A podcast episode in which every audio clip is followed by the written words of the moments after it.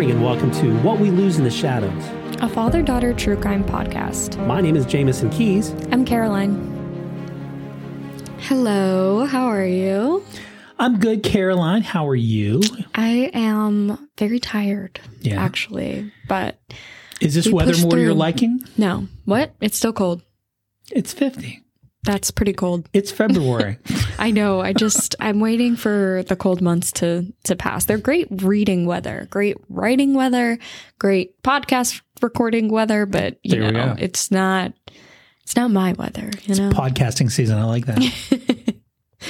Um, did you hear? Actually, I do have something I wanted to mention to you. Did you hear about the high school students who helped with a cold case? yeah, I, I did. I, did. I didn't know the particulars about it, but I, I saw that briefly and thought that's awesome. It was. It was really cool. So it was in Tennessee. It was a group of high school students. Um, and they were looking at a mid 80s string of murders. So they were trying to see if they were linked or not, like if some of them were linked. And they found that some of them were, some of them weren't.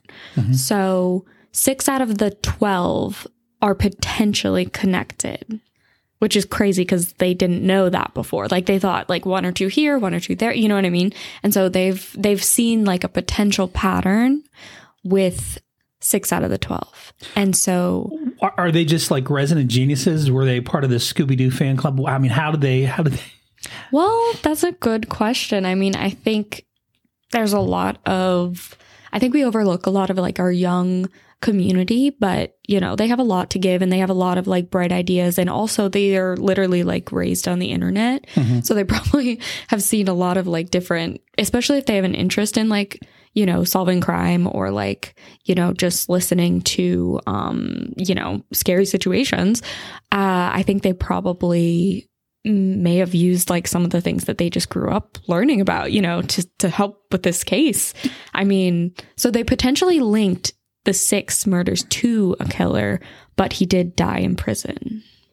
Oh, it's not the worst thing in the world. If It's not, but closure. you know, it's tough to to really I mean, they will never be able to charge him with it. right. So they, I mean, yeah, I think they're still like looking into it, but they gave like that great lead to um actual investigators. so Wow. hopefully Did- they can find more. Was it a teacher that, that kind of led this? Did they just do this on their own? Or? A teacher was leading, yeah, um, a group, and then also they invited a former FBI agent to come and teach them, you know, more structured, like how to profile cases and stuff, which is super cool. That like you know someone donates their time to the school like that to, you know, kind of give them a taste of like a future possible career. So Absolutely, because Yeah. you know we need um, really smart forensic investigators and that sort of thing. and also we need people who are passionate about, you know, fighting for those who don't have a voice.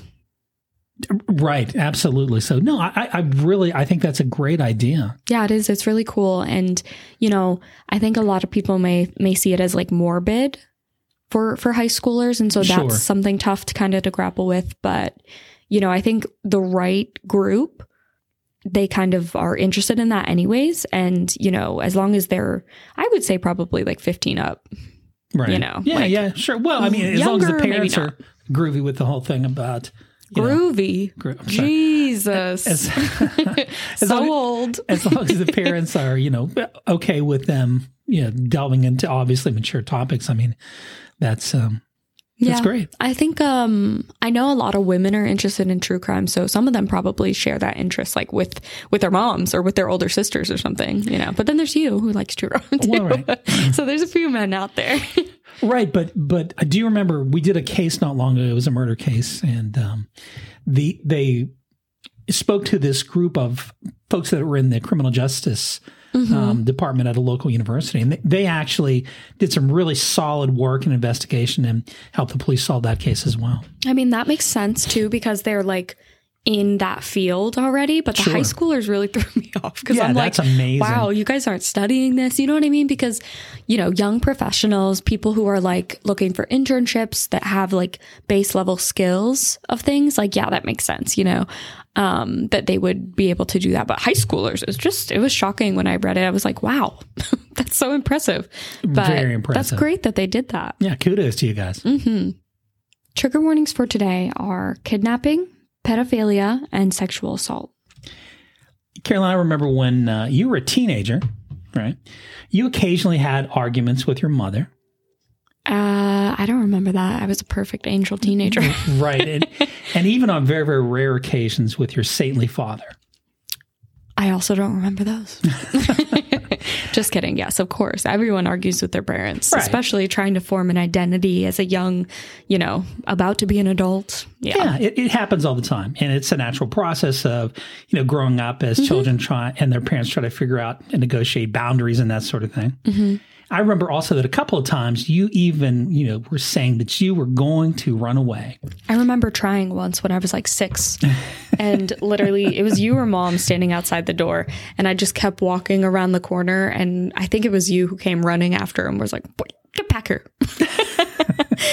Unfortunately, the farthest you ever normally got to was Rose's house. So Oh yeah, that's so funny. As that was before that though, when I was six, it was at a different location. absolutely.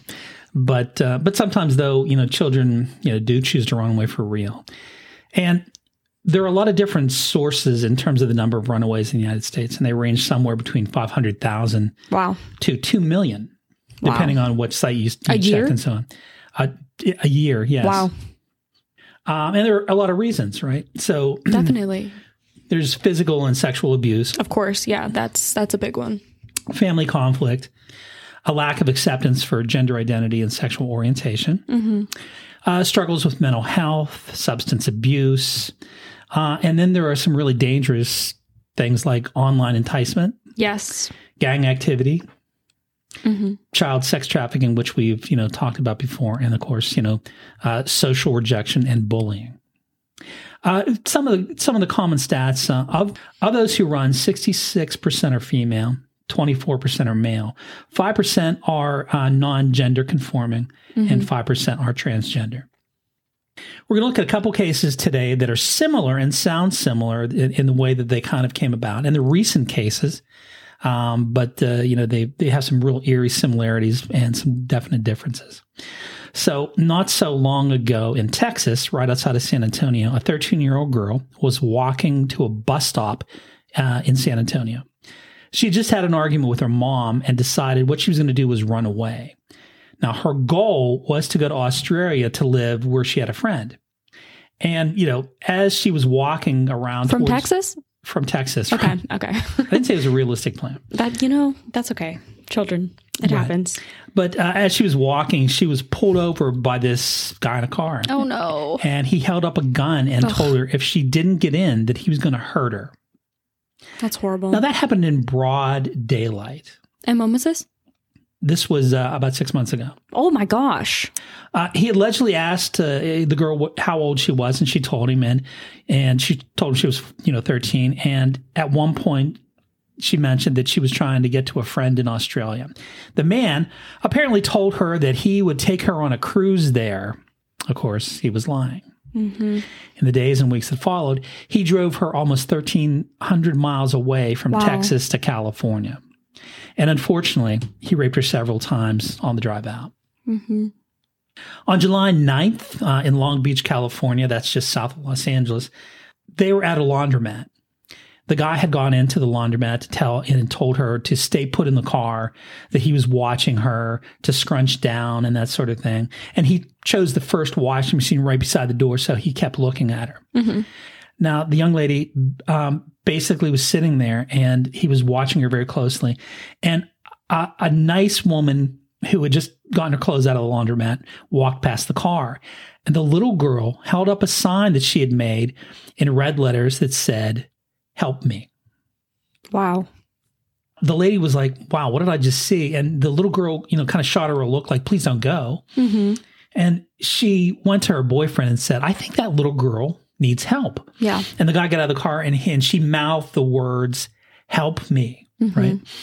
And so they went into the laundromat and they told the, the manager there, and the, and the manager called the police. Wow, that's great. That's really brave. I feel like a lot of times people just walk away being like, I must have seen it wrong or I don't want to get involved, but that's amazing that they actually stepped in. Right. So, so on July 9th in Long Beach, um, the police officers were called and they jumped into action and they closed off the entrance just as the guy was walking back up to the car. Wow. And they were able to, you know, to save the little girl. Now, uh, through the investigation, the officers learned that the Good Samaritans um, were in the parking lot and they saw the victim in the parked car and hold, held up that piece of paper with "Help Me" written on it. And of course, they called nine one one. You know what's crazy? What's it that? must be it must have been so terrifying for her to like know she like got someone's attention Right. and to be waiting to see if they did anything. Cuz she didn't know. Absolutely not. Like how long must have that take like have taken? Like 10 minutes, 15? Like that's so scary.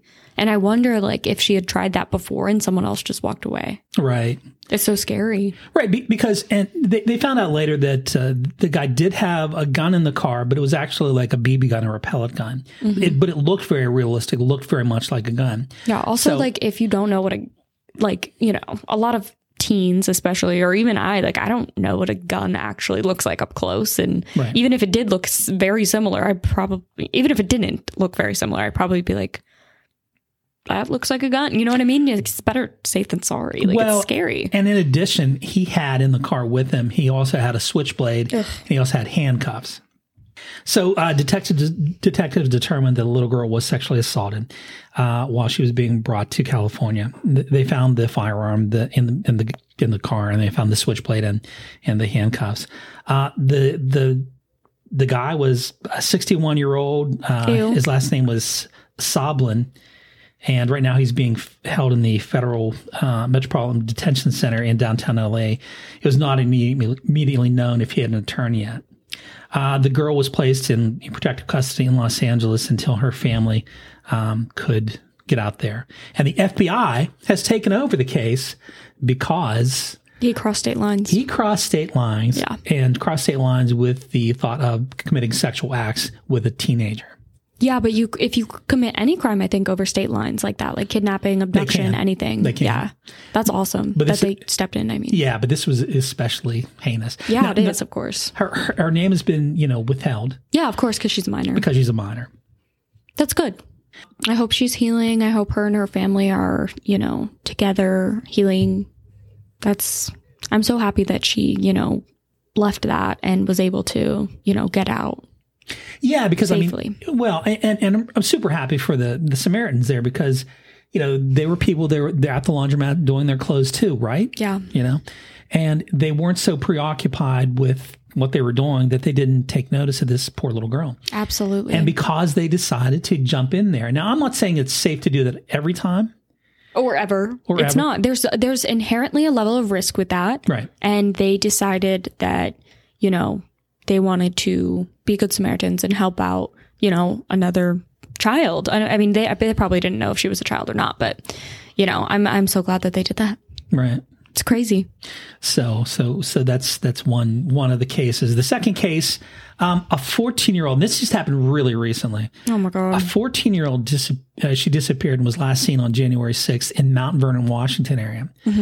The Mount Vernon police uh, believe that she voluntarily left her house using a rideshare service, Washington State. Washington State. Okay. And investigators said uh, she was missing. The 14 year old girl was found in South Haven, Michigan, in the home of a registered sex offender. Oh my god.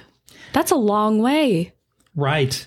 And so the, the police were able to kind of piece this together. The family got in there. They really got active. They started putting signs up and so on. And someone had said that they had seen the girl talking to, um, you know, an older person online.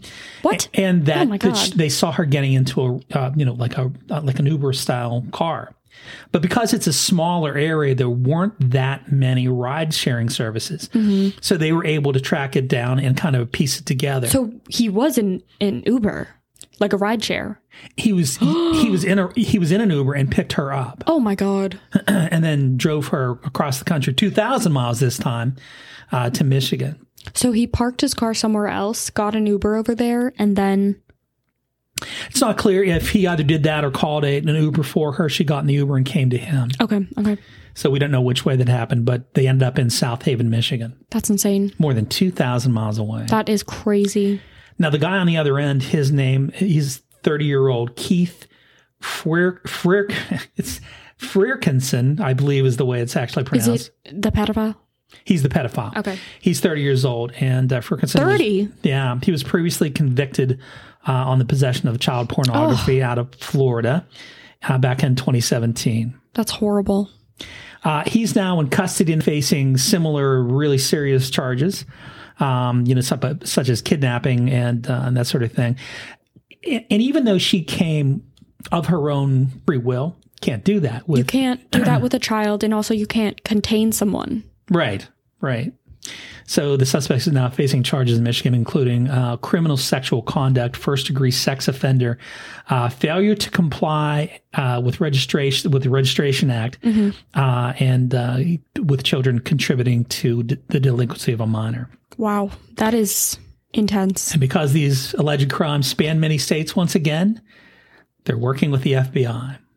Yeah, no, the FBI is definitely a very useful tool to, you know, local police with these um, cases. So I'm glad that the FBI is jumping in on both of those because, ugh. but I'm glad that they found both girls.